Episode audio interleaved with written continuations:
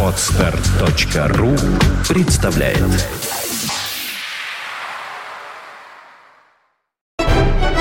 Виват. История.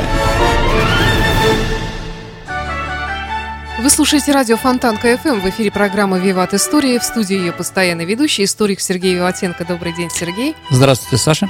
Здравствуйте, друзья. В студии также Александра Ромашова, который сегодня и всегда, впрочем, выступает в этой программе от лица слушателей. Программа выходит при поддержке компании Весткол. Весткол всегда на вашей стороне. Сегодня у нас необычный выпуск, традиционный ответ э, на вопросы, исторические вопросы наших слушателей. И поэтому мы решили, что нашу историческую викторину мы продолжим в следующей программе, в следующем выпуске, через неделю, и назовем победителя прошлой программы и одарим его призом. Но сегодня не хотелось бы тратить ни на что время, а скорее перейти к ответам на вопросы наших слушателей, которых пришло много, которые интересны, хотелось бы успеть как можно на больше. На все отвечу, если Я знаю, смогу. Сергей, что ты очень любишь этот выпуск программы, да. ответы на вопросы. Потому что иногда такие, ну, на самом деле, иногда такие вопросы задают, да, очень серьезные, да, и в таких темах, которых не то, что сам не понимаешь, а как бы боишься о них говорить. Ну, Попробуем. Попробуем. А кроме того, мне, мне очень тоже приятно, потому что я себя чувствую в этом выпуске немножечко в другом э, качестве. Обычно, когда Сергей ведет программу, я чувствую себя студенткой, как бы от лица студенчества. Потому что Сергей преподаватель, я хочу пояснить, и он все время обращается как бы ко мне, ища э, во мне аудиторию. А я иногда, как все студентки нормальные, витаю в облаках и не всегда успеваю среагировать и даже понять, о чем спрашивает ну, меня Сергей. это взгляд. Э, да, ну, ну ты начинаешь допытываться иногда, даже если я молчу. Я, стараюсь меньше издеваться над вами, Саша. Хорошо. Да, от лица слушателей я все-таки, Хорошо, нет да, да, собственного да, лица. Нет, естественно. Да, ну что ж, переходим к вопросам. Давайте. Э, Хотелось бы услышать рассказ о русском купечестве, как зародилась и развивалась о традициях, укладе жизни и гильдиях, спрашивает Михаил. А, Михаил, я думаю, что вопрос интересный, и когда-нибудь мы на, о нем сделаем передачу. Да, это да, очень это нормально. интересно. Конечно. Да, тогда к следующему вопросу. Хорошо, значит, приняли. А, Ваше радио находится на улице Зодчего Руси. Что было в этом месте раньше? Хорошо, Саша, я все-таки вам задам интимный вопрос. А какой цвет государственности, государственных зданий в нашей, на, э, в, в Российской империи был? Когда не задумывались? Э, Голубовато-зеленоватый? Нет. Розовый? Нет. Красный? Желтый? Желто-белый. Желто-белый Да. все-таки. То есть, Поэт- как сейчас, я хотела Абсолютно соригинальничать. верно. Не, не, нет. Ну, как бы, поэтому и проходя по Невскому проспекту, Гоголь говорил, что мне напоминает наш Петербург большую казарму. Потому что все, что связанное, да, с государством у нас было а, бело, э, бело-желтое, да? Поэтому психбольница, помните, Герман сидел в Обуховской больнице, да? И она сейчас желто-белая. Ну, желтый, Желтый дом. дом, да. Абсолютно верно, ассоциация. Почему? Потому что государственная, да? А дальше, э, как бы, у женщин определенного поведения был желтый билет. Это Мгм. государственный документ, который, да, разрешал им заниматься этим поведением. А, да, да, дальше. А, рынки у нас желтого цвета. Да? Ну, гостиный двор, А, Саша. да, Гостиный да. двор, я не знаю, исторический факультет, ну, я бывший... почему-то вот, когда ты сказал про рынки, я сразу представила какой-то, знаешь, такой рынок А. на окраине города. Понятно. Ну, на, Уличный. на самом деле, даже Синой, который рядом, он тоже Да. был желтого цвета, если вы помните, там была арка такая, пока это все не переделали. Андреевский рынок на Среднем проспекте Васильевского острова, то есть на Большом проспекте Васильевского острова, да, и прочее, желтого цвета. Все казармы у нас, здание Ленэнерго, знаете, на Марсовом поле длинное, да, это здание Лейбгвардии Павловского полка. На Фонтанке здесь рядом желтое э, здание Московского гвардейского, э, Моско- гвардейского Моско- морского, московского полка и прочее. Желтый цвет. Желто-белый, да? Поэтому все государственное желто-белое. А Николаю Первому, который увеличил бюрократию, ему нужно было, скажем так, построить новый комплекс департаментов для нашей бюрократии. И вот улица Зодчего Росси, это и площадь Ломоносова нынешняя, бывшая Чернышова, да, это, э, и здание э, Александрийского театра, это как бы, это все одна цепь. Единый ансамбль. Конечно, императорский Александрийский театр. Мгм. Понятно, да? И Зо- Зодчего Рощи сделал действительно два этих здания э, на этой улице, да, тоже для, для своих чиновников. Итак, э, в нашем здании, где мы сейчас находимся, находилось Министерство просвещения. Или народного просвещения, или образования, когда как это называлось. То есть именно здесь работал граф Уваров, автор э, теории официальной народности знаменитой. А здесь был и Головин, достаточно тоже известный, и многие другие. То есть вот мы находимся в том здании, в котором, э, которое отвечало за просвещение в нашей стране. Худо-бедно, ну, как бы у нас неграмотно, конечно, было много, но с каждым годом все было лучше и лучше. В советское время в этом здании находилось ТТУ.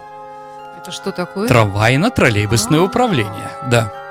Вот, я считаю, что все-таки мы ближе к народному просвещению, чем трамвайно-троллейбусное управление. Ну, по- наверное, я ответил на этот вопрос. Хорошо, тогда вопрос Настасье. Скажите, а в честь кого вы бы назвали улицы в Петербурге? Очень Каких хороший названий нам вопрос. не хватает, да, Ну, пофантазировать. На самом деле, э, давайте так, на самом деле вопрос, конечно, сложный. Саша, вы когда-нибудь слышали человека такой по фамилии Богданов? Ну, у меня есть знакомый по такой Ну, фамилии. Отлично, да-да-да. И там друг Пушки, друг Ленина, да, автор «Марксизм и империя, критицизм», там такой махист был, Богданов. Нет, а, генерал Богданов, генерал армии Богданов, ничего не слышите? Дорогие радиослушатели, ну вот мое мнение такое, оно, конечно, спорное, но у нас есть наши земляки, которые действительно, в честь которых могли назвать улицы. Например, улица генерала армии Богданова. Генерал армии Богданов – это наш петербуржец, который ленинградец, да, который дослужился до генерала армии. Выше его у нас маршал не рождается. Маршалы в основном в деревне рождались которые у нас Великую Отечественную войну победили, да, а вот наш местный, это генерал Богданов, дважды Герой Советского Союза, а человек танковой армии, который штурмовала Берлин. Я думаю, что он достоин. Честное слово. А, я знаю, что есть такой э, закон, по которому 50 лет после смерти нельзя называть но нас все равно его как бы обходят. Например, я очень хорошо отношусь к этому человеку, например, сквер Андрея Петрова. Ну, согласимся. То есть, когда чиновникам надо, они что-то нарушают. Ну, так же, как и героями, героев, именами героев войны Великой Отечественной называли гораздо раньше улицы. Конечно, конечно. А, такой. Я считаю, что можно называть у нас много достойных людей. Только вот такой вопрос. Честное слово, например, Анна Ахматова, а, я не знаю, там Хармс и прочее. А что ими называть? В новых районах? В Колпино? В честь Анны Ахматовой, я не знаю, бульвар, Ох, да, или проспект. Сложный вопрос, понимаете, да? да. А в старых районах надо что-то переименовывать. Ну хорошо, если он там кладбищенский, кривоколенный какой-то, да? А если он действительно исторически пережил даже товарища Жданова с товарищем Сталином, которые здесь очень хорошо поизгалялись. Вы знаете, что Невский назывался 25 октября, Владимирский Левинсона, по-моему, и Нахимсона. Э, Вот, понимаете, да? То есть, поэтому надо как-то делать. Может быть, в каких-то ам, в каких-то коттеджных поселках в честь наших известных писателей и поэтов Серебряного века у нас, кроме Блока, ничего никто не, не освящен. В принципе, да? Анна Ахматова заслужила. Иосиф Бродский тоже заслужил. Да, лауреат Нобелевской премии. Вообще, лауреат Нобелевской премии по литературе, я думаю, наш город, он литературный, мы должны всех назвать, в том числе и Солженицына, и Шолохова. То есть да.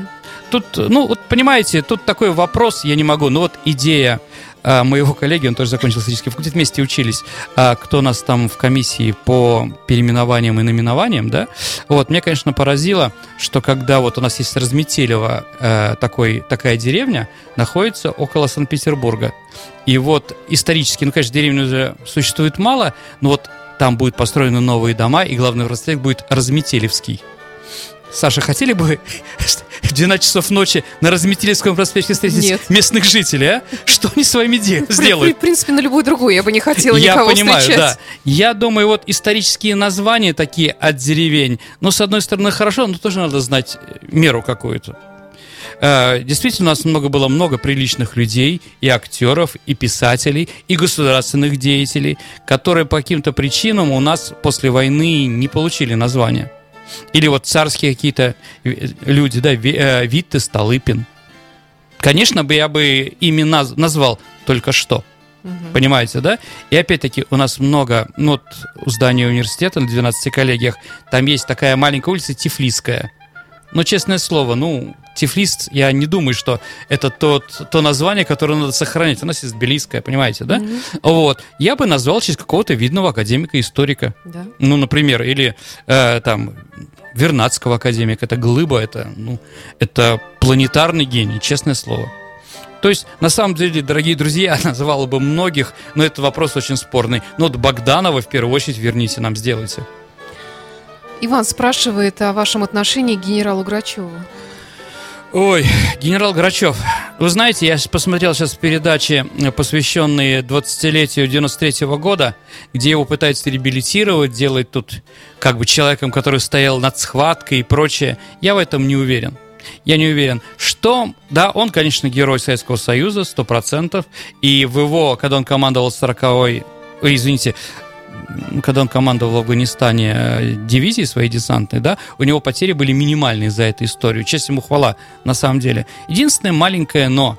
Я, скажем так, плохо отношусь к генералу, который возглавил штурм Грозного. Не потому что штурм Грозного не нужно, а потому что когда наши войска по команде Грачева штурмовали Грозный, его сын служил в это время ГСВГ, группе советских войск Германии. Я думаю, если ты посылаешь русских сыновей на, извините, да, на смерть, ну, да. то изволь послать и своего. Ну, это мое личное мнение, понимаете, да? Генерал Маргелов, угу. когда надо было бросить э, десантников в танки первый раз с, с, с, с парашюта, да? Его, он послал своего сына. Да, генерал Шаманов, да, там и многие другие, да, Шпак. Вот, их дети воевали. Ну, как бы такой вопрос, Говорухин сын, да, понимаете? Ну, опять-таки, это спорный вопрос, ну, вот поэтому я к нему отношусь не очень хорошо. Хорошо. Следующий вопрос из другой сферы. Крейт да. спрашивает, почему вас давно не было в элитарном клубе? Ой, ну, наверное, все, как бы возраст уже.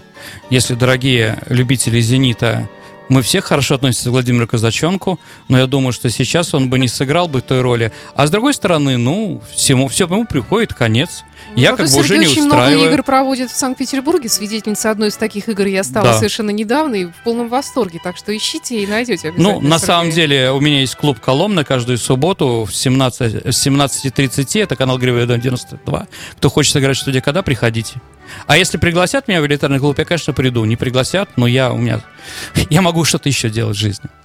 Анна спрашивает. Недавно была в Осло, там в художественном музее увидела Где коллекцию была? Осло. А, угу. Увидела коллекцию русских икон. Там сказали, что это самая большая коллекция икон в мире. Она была продана в 30-е годы 20 века. Это правда? А, да, дорогие товарищи. Но я сейчас скажу, тут я думаю, поднимется, а может быть и не поднимется.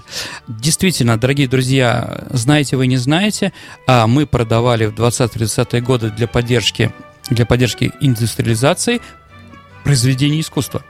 Это действительно так было. А, а про Осло я скажу вот что. А, понимаете, ну, как бы иносказательно так. А, в то время, когда мы продавали произведения искусства на Запад, у нас было на Гузнаке секретная, а, секретный цех под руководством Игоря Грабаря ну, известный художник-реставратор, знаете такой, да? Вот, по, одним из, э, по одной из версий он делал там заграничные деньги и паспорта рисовали заграничные документы, да? А по другой, э, по другой э, версии они рисовали как раз картины, те, которые с радостью хотели купить за границей. И когда стал вопрос, что в Осло, а давайте сделаем анализ этих, этих икон, норвежцы сразу отказались. Да, видимо, видимо, а, они сначала заплатили, а потом проверили, когда же нарисовали эти иконы.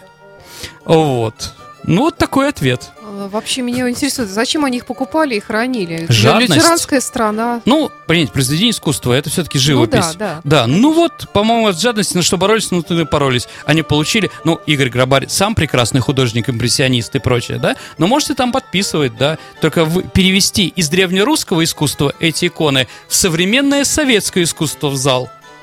Пожалуйста. А, так, Ирина Алексеевна спрашивает, ваше отношение к установке памятника солдату-насильнику в Гданьске? Так, Ну вот, ну вопросы, конечно, хорошие. Дорогие радиослушатели, я за это всех очень люблю. Итак, вы, наверное, знаете, Саша, а, про то, что в Гданьске, в Польше, один польский скульптор установил в этом городе памятник «Русский солдат, насилующий немку». Да, во время войны. Не знала. Ну вот, они как бы да, Я была сделали. в Гданьске проездом Кор- очень давно. Кор- Ну, хороший город, на самом деле. А, дорогие друзья, я сразу спрошу, дорогой польский скульптор, я понимаю, вы насиловали русские солдаты немок? Наверняка. Ну, что делать, на войне как на войне. А польские не насиловали? Почему не сделать польский? А я вам еще предложу в Гданьске рядом поставить скульптуры. А, например, польская семья выгоняет немцев из своего родного дома в Гданске. Ведь там же немцы жили. Откуда ты там появился, а? Ты появился в 45 году, когда Красная Армия их освободила. Кстати, мой дед освобождал Гданьск. Вот, да. Вот пот- потом въехали. а, там, или вот в Бреслау, это Вроцлав, да, второй по величине город Польши. Мы его взяли, капитулировал гарнизон германский 10 мая 1945 года. А первые, э, первый табор с польскими переселенцами там появился 9 янв- мая. То есть еще шла война, а они уже немцев выгоняли, прогоняли из своих домов, да? Почему не поставить этот памятник? Или, например, извините, поставить памятник э, в Освенцине, да? Поляки, э, польские работники Освенцина провожают евреев в газовую камеру. Там же в основном поляки работали полицейскими, понимаете, да? Вот чего об этом не забыли? Ну как бы, да, вот давайте как бы вот по чесноку. Мы согласны, но почему вы с себя-то не начинаете? Может, с себя начнем? Ну и тогда уж до конца издеваться, да? То, дорогие друзья, я предлагаю э, нашим скульпторам и на, если есть спонсоры, да, строим деньги и сделаем такой же памятник, например, построим его в Берлине. А во время штурма Берлина одной из задач, которые ставили польская армия, которая тоже штурмовала, было освобождение зоопарка. Ну давайте представим, поставим там польский солдат насилует кенгуру. Ну, примерно, я говорю, понимаете, да? Ну, сколько можно, как бы, извините, над нами, вот, да. Ну, поставили, молодцы. Мне, конечно, такие памятники не нравятся. Потому что исторически они, конечно, справедливы, но начинайте с себя. Я Ну ответил на этот вопрос. я не вижу смысла вообще насилие в памятнике возводить. Ну, вот как бы, да, молодцы. Еще один польский вопрос, я сразу его Ой. тоже сюда присоединила. Анна спрашивает, что произошло на самом деле в Катыни, почему говорят, и еще, это как бы вторая часть вопроса, как я понимаю, почему говорят, что Гитлер напал на Польшу со Сталином. А, значит, давайте так, да, действительно, вот мухи и котлеты. А, действительно, в Катыни, а, по моему мнению, по моему мнению, НКВД расстреляла польских офицеров а, около 11 тысяч, да, которые были вот э, интернированы в нашу страну во время войны. А это под Смоленском. А, многие люди у нас и в других местах считают, что это сделали немцы. Нет, я думаю, что все-таки это мы сделали, это сделали мы, и мы готовы за это понести ответственность. Это сто процентов. Хотя э, в прошлом году, э, хотя в прошлом году, м, э, когда поляки подали э, в суд в Страсбурге на нас, у них отклонили, суд отклонил из-за фальсификации документов. То есть вот я как бы в эти дела не, не влезаю, потому что я как бы не в курсе. Да, действительно, я, мое мнение такое, что, наверное, все-таки уничтожили мы. Да? А, Гитлер и Сталин по пакту Молотова-Риббентропа 23 августа 1939 года действительно разделили Польшу разделили Польшу, а немцы напали на нее 1 сентября, мы туда вошли 16 сентября. Говорить, да, была ли война на два фронта, но к этому времени немцы, поляки уже были уничтожены. Но в принципе, в принципе, конечно, мы тоже несем ответственность за, э, за пакт Молотова-Риббентропа. Хорошо. Следующий вопрос. Э, Ну, тут благодарность за подкаст пишет нам Андрей Волосович. Э, М. Не всегда с вами согласен автор э, вопроса по некоторым пунктам, но всегда очень интересно. Так очень хорошо, дорогие друзья. Но я никогда не говорю, что я истина в последней инстанции. Но я опираюсь на документы и факты. Расскажите о Великой Французской революции. Вы уже обещали несколько раз, но дело к этому так и не подошло. Исторический момент очень важный и сложный. Заранее Простите, как спасибо. Волосовича зовут? Андрей, Андрей, вот все, обязательно после Нового года мы что-нибудь сделаем. про Ну, французскую про, революцию. фран- про французскую Я вот революцию. все вопросы, которые сегодня вот мы планируем по отдельной передаче, я их выделяю у себя в файле жирным шрифтом. Да, мы это и буду оставим. Сергею напоминать, так же как тема моя любимая про Прибалтику. Да, да, Наконец-то пора уже. Почистил зубы, закрой, заведите свой тюбик. Ну ладно, давайте. Александр спрашивает. Мгм. Интересно узнать ваше мнение, где находится Хольмгард э, и почему его связывают с Новгородом, и какая связь между Нижним Новгородом, э, так называемым Великим Новгородом, если они находятся в разных водных системах. Неужели у наших предков было плохо с фантазией или географией? Кстати, А, действительно интересный вопрос. Хорошо, ну, действительно, было плохо с фантазией. Это правда, Александр.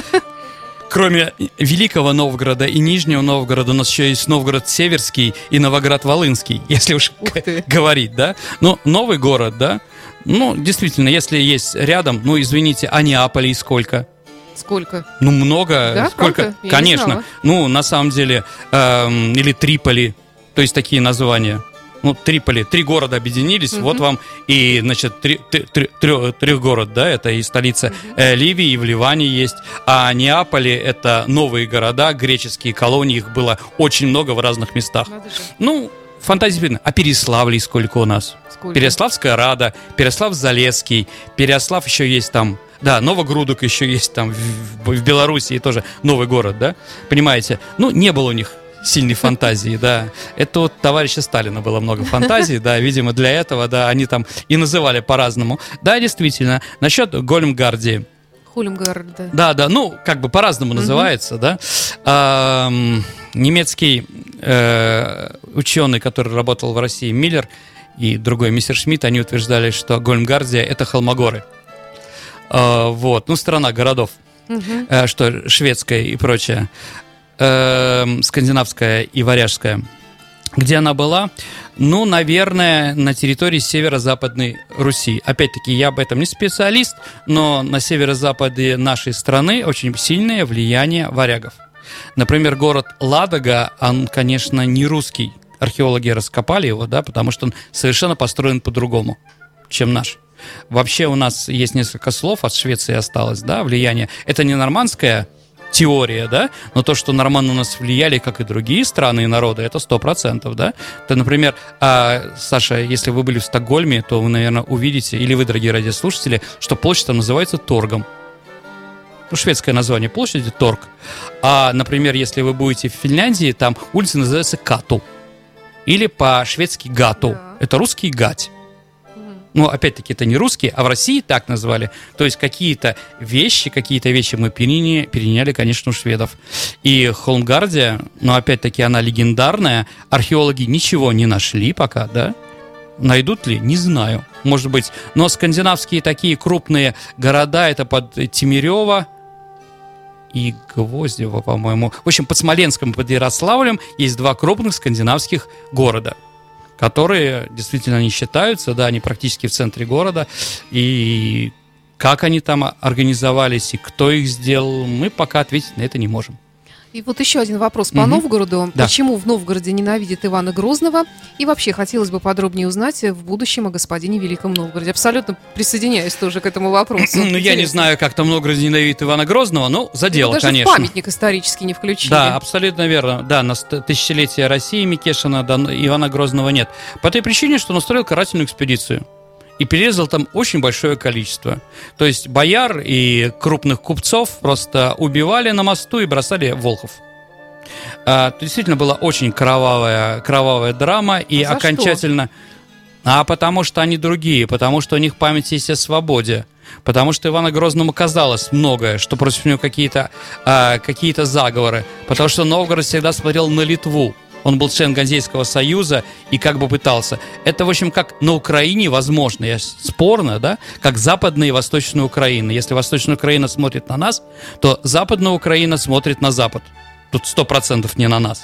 Вот. Также и Новгород смотрел больше на Балтику, на купечество, на Европу, чем Москва. Поэтому она была как бы новгородской вольницей уничтожена. Вообще хотелось бы, да, действительно, Сергей, как-то узнать побольше о новгородских землях в будущем. Хорошо, я раска- огромные территории. Я расскажу, я расскажу про Люди это. свободные. Давайте. все. Ну, Да. опять-таки, ну, практически до крепостного права и до а, еще до ига, конечно, славяне были свободные. Это правда. Вот. Вот поэтому ненавидят.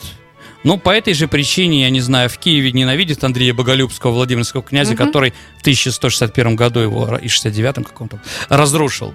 Не знаю. Я, кстати, Над- вот пытаюсь понять, зачем он его разрушил. А, потому что теперь он хозяин, да. Киев старая столица, а Владимир был никто в то время. Ну вот, как бы понять теперь мы И хозяева. митрополита он вывез, да? Да, митрополита вывез как раз э, во Владимир, все правильно. Вот такие вот вещи, их так достаточно много и разных. Да, ненавидит в Риме Атилу, или там, я не знаю, там, господи, Аляриха там, или еще кого-то, да? Не знаю, не думаю, если честно. А, Вот, а, ненавидят э, жители Ковентри немцев за бомбежку Геринга в сороковом году, да. Наверное, чем ближе история, тем больше, скажем так, личностей каких-то, да, впечатлений. А, поэтому, конечно, ну вот Иван Грозный, ну, наверное, плохо относится, должны плохо относиться. Александр, некоторые историки утверждают, что русы и славяне – это совершенно разные этносы. Племя русов поглотило славян с юга, частично переняв язык. Ваше мнение?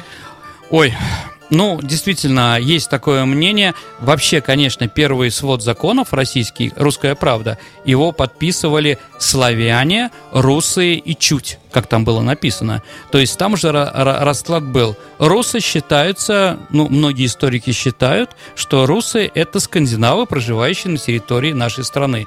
То есть это викинги, варяги, которые служили киевскому князю или тут торговали и прочее, но имели все права. А, действительно, русские и славяне, они отличаются, и в летописи в ранних, э, в ранних годах они различные, но потом сливаются. Ну, этносы, этносы всегда сливаются на каких-то, э, на каком-то этапе из одного появляется другой. Поэтому являемся мы сейчас славянами, мы русские.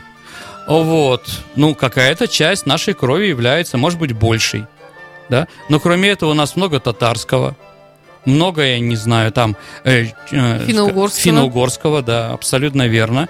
Э, тут такое влияние по фамилии, можно сказать, там по некоторым, кто они, кто у них предки. Ну, конечно же, не все русские. Опять-таки, можно ли назвать французов германским племенем франков? Что они так называются? Думаю, тоже нет. Что осталось от Италийского союза в Италии? Какое отношение к им итальянцы имеют? Сложно сказать, да? Хорваты, которые живут в Хорватии, они вообще какое-то имеют отношение к закарпатским хорва- хорватам или белым хорватам, которые там жили? Не знаю. Трудно сказать. Еще раз, понимаете, да? А в Европе Венгрия называется Онгри, то есть от гунов. Являются ли венгры гунами? В том понимании, которое мы считаем. Думаю, что нет.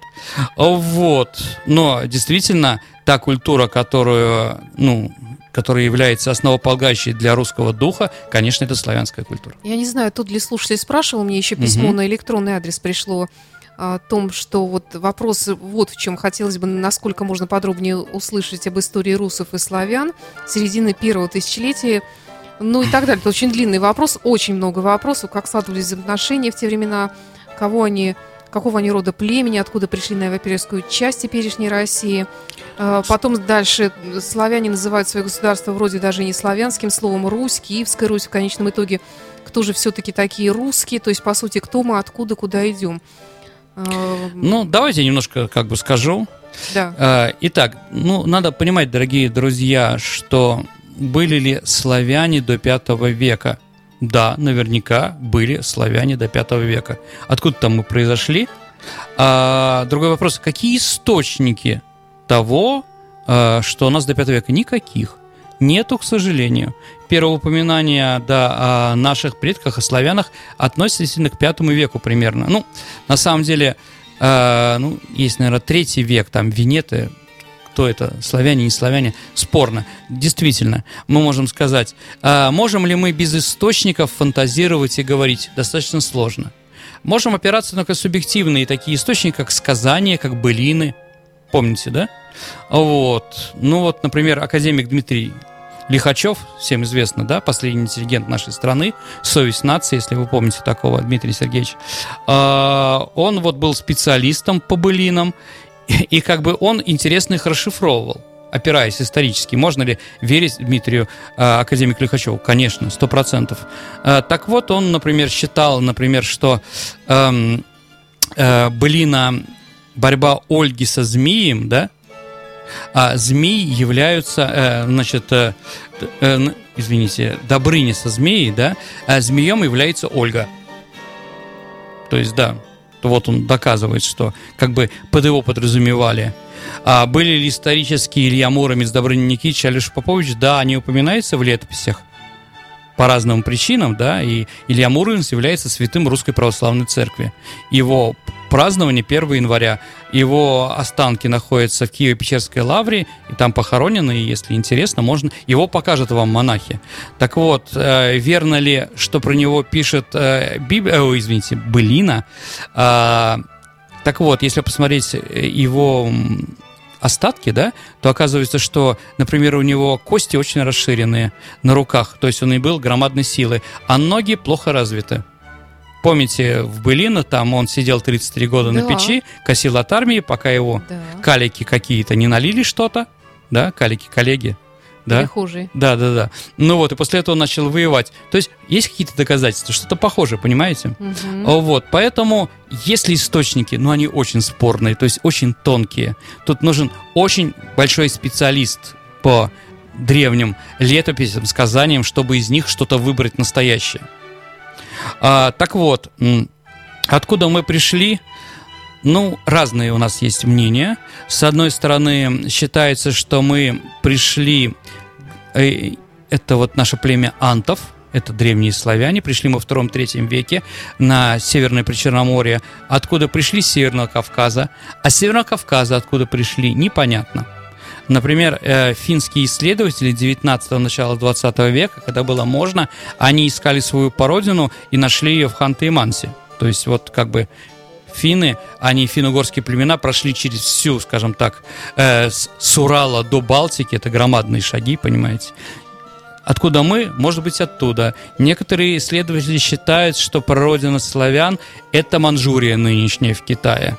Там было такое племя джурджений, которое было под ним из, мне, э, из источников а голубоглазая им блондинистая. Поэтому Чингисхана считают тоже славянином. Но, опять-таки, да, я в археологической экспедиции был в Туве, там в Хакасии, ну, как историк я был достаточно широк, ну и сейчас тоже мне много чего интересно. Так вот, там очень много готских могил, то есть немцев, то есть очень древних. Поэтому, может, действительно, прародина у нас где-то Центральная Азия, европеидоев таких, которые вот соединились. Опять-таки, а что мы считаем за русских? Славяне нет. Понимаете, да? Вот то, что перемешалось, и сейчас идет какое-то, да, я думаю, что э, ситуация через, э, может, 100, через 200 лет изменится, у нас здесь будет новый, э, скажем так, э, протонация новая. Чайна-таун. Ну, может быть, не Чайна-таун в меньшей степени, э, но, в общем, какое-то там среднеазиатское, кавказское тоже будет сильно доминировать. То есть мы можем взять. Другой вопрос, что а, наши предки возьмут из, от таджиков и от кавказцев, примерно говорю, да? А, вот тоже спорные, потому что, например, эм, те племена, которые захватили уничтожили Древний Рим, они взяли все-таки культуру Древнего Рима. Понимаете? Вот, да. А что возьмут новые? Вопрос вопрос. Ну, как бы, да, мы занимаемся не футурологией, а историей, поэтому говорить о том, да, что русские это славяне, я бы не стал. Наверное, э, Частично. На, да, нация, вот такие русские, как вот мы сейчас, мы, наверное, появляемся, окончательно сформировались к войне 90 -го года. А так, наверное, это от Ивана Грозного. Вот с этого момента мы чем-то отличаемся от других в том числе от украинцев и от белорусов. Я думаю, все племена отличаются одни от других, и те же белорусы Какие в большей степени, какие в меньшей поляки. степени. Понимаете, тут надо смотреть. Угу, угу. А, говорить об Укра... Украине как едином тоже целом нет. Это не сформировавшийся народ. В этом ничего не плохого. Я не оскорбляю украинцев. Угу. Просто, наверное, согласимся, что в разных районах э, Украины разная культура. Абсолютно. Да. Так же, а, как в Беларуси, в той же западной, Да, западная Беларусь, да, абсолютно верно, правильно подмечаете где больше влияния? Там, где Новогрудок, литовское влияние, да? Гродно, Брест, польское влияние. Витебске, наверное, русское влияние. Да. А вот вообще Брест, украинцы некоторые считают, что это исконно украинская территория. Ну, это их спорный вопрос, пусть решают. Но, как говорить, можем говорить единой нации, если у них ни одна религия даже. Потому что на Западной Украине все-таки униаты отличаются чем-то от православия. Чем не буду говорить, кому интересно, те посмотрят. Вот, поэтому, видите, все это еще движение идет. Нация формируется, история формируется. Мы на этой, э, на, сегодняшнее, на сегодняшнем дне история не заканчивается. Что будет дальше, непонятно.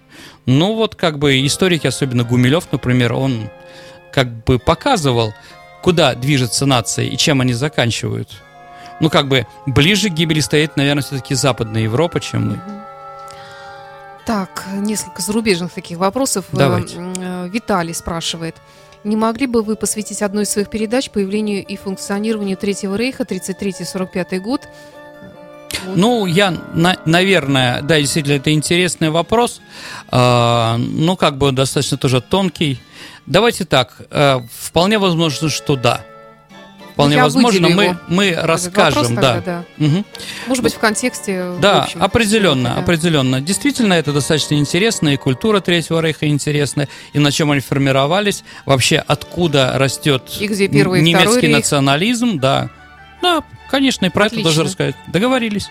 А, Виталий Володин, расскажите, пожалуйста, о роли кардинала Ришелье в истории Франции. Ну, она громадная. Действительно, Арман Жан де Плесси, да, он как бы Ой, он сделал очень много. С кем его можно сравнить в России? Ну, не знаю. А, из, понимаете, наша страна немножко другая, но из премьер-министров, наверное, с Толыпиным или с Петром Первым. Действительно, он сделал то, что он, э, скажем так, сделал современную Францию. Он сделал ее единой, он уничтожил всякую фронду, какие-то оппозиции, которые были, создал единое государство. А, укрепил он его едиными налогами, а, укрепил едиными законодательством, укрепил его, скажем так, э, дорогами, потому что все французские дороги начали свою жизнь, да, если все дороги идут в Рим, то, конечно, там в Париж. Это начал делать Ришале и закончил Наполеон. То есть мы, если ездим где-то, ну, не по прямым дорогам, там они были более, скажем так, кривые, да, то их делали или древние римляне, что на юге, или это делал Ришелье, или это делал Наполеон. А, дальше он, конечно, большое влияние оказал на формирование французского языка и французской литературы, французской науки. Сто процентов. А, он организовал Академию наук. При нем появилась первая газета, которая называлась «Газет». Да, поэтому. А, значит, э, в это время появилась а, Академия русско-французского языка, так называемые имартели, французские писатели, то есть 50 бессмертных, которые приходят, их невозможно убрать. Единственный раз в своей жизни два только академика были убраны из э, французской академии наук. Два коллаборациониста, которые сотрудничали с немцами в 40-44 году. А так туда попадаешь и до самой смерти. Ну, да, там очень много. Э, там, кстати, вот почему французского языка, там есть такие подкасты, если можно так назвать, а, французской литературы, а есть, например, туда принимают определенное количество адвокатов. Саша, как вы думаете, почему? Ну, потому что они говорят, они же все там э, златоуст, да, ну, и да. они вот как бы, да, дают, э, дают французскому тоже движение, потому что красивые тоже писатели. Кстати, не все, да, не все писатели французские, известные нам, попадали в Мартеле. Например, Бальзак никогда им не был. Хотя Бальзак, конечно, глыба. Да. Интересно. Ну там, да вы знаете, и на Нобелевские премии иногда э, фамилии нам совершенно неизвестные. Там есть там американка, которая за ряд статей в газетах была там в конце 30-х годов награждена. Вот. Черчилль это было политическое за мемуары он получил. Ну, Обама у нас есть. Обама, он борет за мир. Это не да. та. Ну, да, тоже... я говорю про литераторов. Ну да. Про литераторов. Некоторых литераторов мы забыли, а сейчас из-за политкорректности от которой у меня, кстати, возникают очень большие вопросы. Ну, надо всех, да? Поэтому должен быть от Африки писатель, ничего не имею против э, африканских писателей, от Африки, от, от э, Центральной Америки. Вот там искали, помнится, не лет 10 назад. При, э, дали писателю из Тринидада и Тобаго там за то, что он написал произведение, в общем, от Гамлета и Отелло только на современный Тринидад табакскую эту самую действительность. То есть ничего не придумал на самом деле. А, вот, вот эти вот квоты, конечно, немножко, скажем так, странные. Поэтому э, говорить об Академии или про Нобелевскую премию литературы, что они действительно настоящих писателей, нет. Абсолютно нет. Почему Наполеон, еще один французский Ага. вопрос, Михаил спрашивает, почему Наполеон в 1812 году шел на Москву, а не в столицу, Петербург? Ну, конечно, мы можем вспомнить учебник истории школьный, советский, в котором он говорил, если я захвачу Киев, то захвачу, схвачу Россию за ноги, если Петербург, то за голову, но если я возьму Москву, я поражу ее в самое сердце. Ну, чушь собачья. Не говорил такое никогда Наполеон. Это какой-то наш патриотический. Да не хотел Наполеон идти в Москву. Ему мы все навязали. У него было что? Он воевал по лекалам, переходил границу, разбивал врагов на приграничной, приграничной битве, и после этого любое государство требовало от него мира.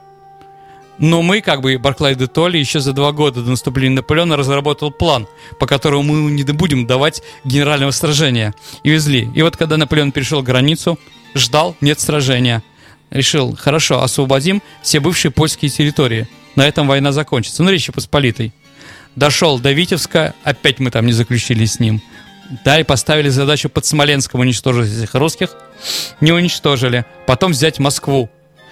А потом, когда он взял Москву, то есть мы ему навязали взятие Москвы. Когда он пришел к Москве, он понял, господи, а куда еще-то? Россия такая большая. Тут он понял, что его обманули. И с этого момента он уже не сомневался, что он русским проиграл. А почему не Петербург? Ну, если даже представить, что Наполеон пытался захватить Петербург. Петербург на отшибе. У него не, а у Наполеона не было флота. Все-таки англичане и континентальные, э, скажем так, э, блокадой, э, блокадой французских портов, они были очень успешные. После того, как Гораций Нельсон разбил при Абукире и при Трафальгаре французского флота, флота практически не существовало. Даже когда они хотели захватить Англию, французы, то у них не было просто нормального адмирала, который мог это сделать. Ну вот, а идти пешком до Петербурга, это еще тысячу километров. Понимаете, да? И на север. Да, да, да, да, да. Не, не, нет, даже не представлял. А если идти до, до Петербурга, то получишь, э, получишь удар в спину. Тоже Карл XII пытался идти на Москву, если вы посмотрите его движение, оно буквой Г почему-то. Потому что когда его уничтожили его обозы при битве при Лесной, да, то он вынужден идти уже не на Москву, а повернуть на юг, к Турции. Ну, к- через Полтаву. Ну, все дороги идут через Полтаву. Его там уничтожили. Поэтому Наполеон не представлял даже в страшном сне, что он подойдет к Москве и Петербургу. Но мы родились, чтобы сказку сделать былью. Особенно для вражеских агрессоров. Очень много вопросов, боюсь, что не успеем на, на Давайте, них давайте, ответить. А вопрос о Новом Годе мы посвятим да, следующей передаче, программе, друзья, да? у нас про Новый год. Про Мгм. так, как в России его праздновали, да. да. А, Виталий Фокин из Киева спрашивает. Расскажите о японско-советском столкновении в 1938 году на реке, название не уточнено. Ханкингол, 39 год. А, и озеро Хасан, 38 год. Давайте мы сделаем передачу про это. Ага, тоже отмечаю тогда. Хорошо. А, Почему так? Так, нет. Сейчас по Первому каналу транслируют исторический документальный сериал Романова. Если вы смотрели, то каково ваше мнение о нем, насколько информация, подаваемая в нем, соответствует исторической правде? Дорогие друзья, давайте еще скажем, роману идут, по-моему, час. Наша передача 25 минут, а мы берем такие громадные темы. Да. Но на самом деле... Но мы с э, продолжением. Конечно, конечно. Да, Э, понимаете, вот э, в рамках передачи надо охватить все. Это невозможно. Поэтому они, у них свой взгляд на какие-то вещи. То есть что-то освещаем, что-то не освещаем. Понимаете, да, в истории. А, Нормальная, интерактивная, очень кра- кра- красивая передача. Я бы, конечно, сделал что-то по-другому. Но они сделали, как сделали. Ну, тоже неплохо для широкой Да, публики. да, да, конечно. Еще раз, э, она достаточно популярная была, и смотрели ее много. И это уже хорошо. Чем больше мы будем свою знать истории, тем больше шансов, что у нас будет светлое будущее. Александр, часто слышим, что Россия всегда была пьяной, что все беды от пьянства и так далее. Когда на Руси начали пить? И что пили? И так ли повально была эта беда? Ну, пьянство лучше, чем наркотики, наверное. А, да и пили ли у нас? Да, всегда пили. А, Что водка пили? появились. Нет, ну пили медовухи разные, то есть на меду, а, сбитни. Не знаю, я их пить не могу, у меня потом утром голова болит. А, в конце концов, э, то, что из чего можно гнать, того и гнали. Говорить о том, что там было повальное пьянство, нет, нельзя. Ну, неправда это, конечно. С другой стороны, зимой без этого очень трудно. И когда, ну, опять-таки, да, когда были холод, зима 41-42 года и 42-43, я думаю, мы победили немцев потому, что у нас была водка, или спирт, который 100 грамм Да, наркомовских, а у них были кюмели и прочие, которые, извините, не греют, я думаю, в этом отношении мы, конечно, победили их тоже. Водка является нашей, ну, частью нашей национальной культуры. Ну, С какого-то момента она же не всегда Ну, конечно, конечно, или там какое-то питье. Хорошо это или плохо? Ну, нормально. Но если мы пьем водку, мы что, все алкоголики? Конечно, нет. Это неправда. Да и не все пьют водку, я не пью. Абсолютно, абсолютно. А, ну, понимаете, да, это спорный вопрос. Нет, мы никогда не были быдлом, никогда не были алкоголиками, никогда не были теми штампами, которые нас пытается повесить Европа. Частично такие люди есть у всех, во всех странах. Конечно. Есть страны более Нет, пьющие, не, оказывается, нет, чем ну, Россия. конечно, Франция, например. Ну, она пьет в Скандинавии больше. пьют столько, по-моему, что-то. Ну, давайте как бы, да, это их выбор. Хорошо. Марина, Мгм. интересно узнать ваше мнение о таком человеке, как Петр Алексеевич Кропоткин. Сейчас его несправедливо забыли. Согласны ли вы с этим? Ну, то, что забыли, не согласен, скажем так, согласен, что забыли, не согласен, что, что почему о нем не говорят. Э, князь Кропоткин, конечно, великий человек, сто процентов. Но у нас есть город Кропоткин в, Красноярск- в Краснодарском крае, бывшая станица Романовска, в честь него названа, да. Рюрикович человек э, энциклопедических знаний, просто великолепных. Он закончил Камер-Парский кадетский корпус, из окон которого, ну, Суворовское училище, Саша, которое у Да, нас вот да. Э, долгое время мы смотрели. А, закончил с красным дипломом. Там мемориальные доски были, и его вбили. И его спросили, куда ты хочешь? То есть человек с красным дипломом выбирает, где служить. Но куда князь Кропоткин должен пойти? В рейв-гвардии какой-нибудь, в гвардии в Петербурге. А он попросился в Амурскую казачью дивизию. Понимаете, да? Вообще никуда-то. И как историк, как этнограф, как географ, как политик он сделал очень много в том месте. Но с другой стороны, он был анархистом. Мы еще об этом поговорим, но вот а, он один из основателей движения анархизма, вообще идеи анархизма в Мгм. нашей стране. А, а- об этом мы еще с вами обязательно поговорим, когда будем говорить про народовольцев и прочее. Мгм. И, конечно, его идеи, в то же время террора и прочее, э, из-за этого его посадили, он бежал. То есть он достаточно храбрым и, и интересным был человеком. Конечно, э, не то, что воспитывать на нем можно людей, но, во всяком случае, знать о таких людях обязательно.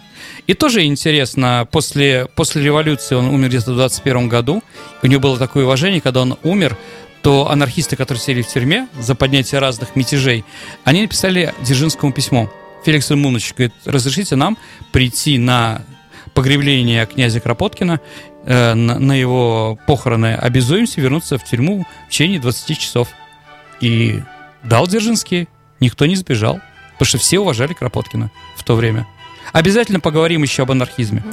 Э, Сергей, вот у нас куча вопросов, я не успеваю Давайте, на все, давайте, но давайте, очень хочется два хотя бы. Мгм. Вот, во-первых, был ли у России флот до Петра Первого, спрашивает Павел. А, Большого военного флота не было, конечно, какие-то корабли были. Ну, как корабль Орел, который э, пытался, э, пытался обезопасить торговые, торговые пути по Волге и по Каспию. Но его Стенька Разин сжег. Какие-то маленькие корабли нет. Иван Грозный пытался э, сделать флот э, на реке Нарва, построить там э, ну, Петербург того времени, но ему тоже не дали европейцы. Флота все-таки не было. И вот еще вопрос, давайте сделаем его Мгм, последним. Давайте. Э, Андрей, расскажите о присоединении Украины к России. Правда ли, что Богдан Хмельницкий впоследствии сожалел об этом? Вот так вот сформулирован Ну, вопрос. да, с- сожалел, это такое слово интересное. Но, как и другие правители Украины, президенты, типа Кучмы, ну, Ющенко в меньшей степени Януковича, они все время пытаются быть и нашим, и вашим. Потому что, да, когда ну, им было выгодно получить деньги и вооружение нас, они нас любили. А когда они стали более самостоятельными и развели поляков, то Хмельницкий стал, разлюбил нас там. И в сражении при Конотопе он победил. Один сын его был за Россию, другой его сын а, Юрий был против России, как считается предателем. Таких там было очень много. То есть, на самом деле, политическая ситуация в то время на Украине мало отличается от 18-20 года, от Белой гвардии Турбина, э, извините, Булгакова, да, и от ситуации сегодняшней. Жалел, конечно. Все. Всё, Давайте дорогие на друзья. этом закончим. А ответ мы можем сказать на вопрос, который мы в прошлый раз? Сергей, давай в следующей Всё, программе, просто друзья, да, чтобы хорошо. тогда мы будем подводить итоги года. Я напомню, что это был специальный выпуск программы «Виват История», посвященный вашим историческим вопросам, которые вы задаете Сергею. Каждые три месяца, каждый Мгм. квартал мы выпускаем такую программу обязательно. Как жаль, что она быстро закончилась. Да, и вот нам, кстати, написали, как сбитень правильно делать. Один килограмм белой патоки, 200 м три корицы, воды и так далее. Видите, да? А где тут алкоголь? да. Алкоголь, да. А при брожении алкоголь появляется, дорогой товарищ. Программа выходит при поддержке компании Весткол. Весткол всегда на вашей стороне. В студии был Сергей Виватенко, Александра Ромашова. И до встречи через неделю в программе, посвященной Новому году. До свидания. Спасибо.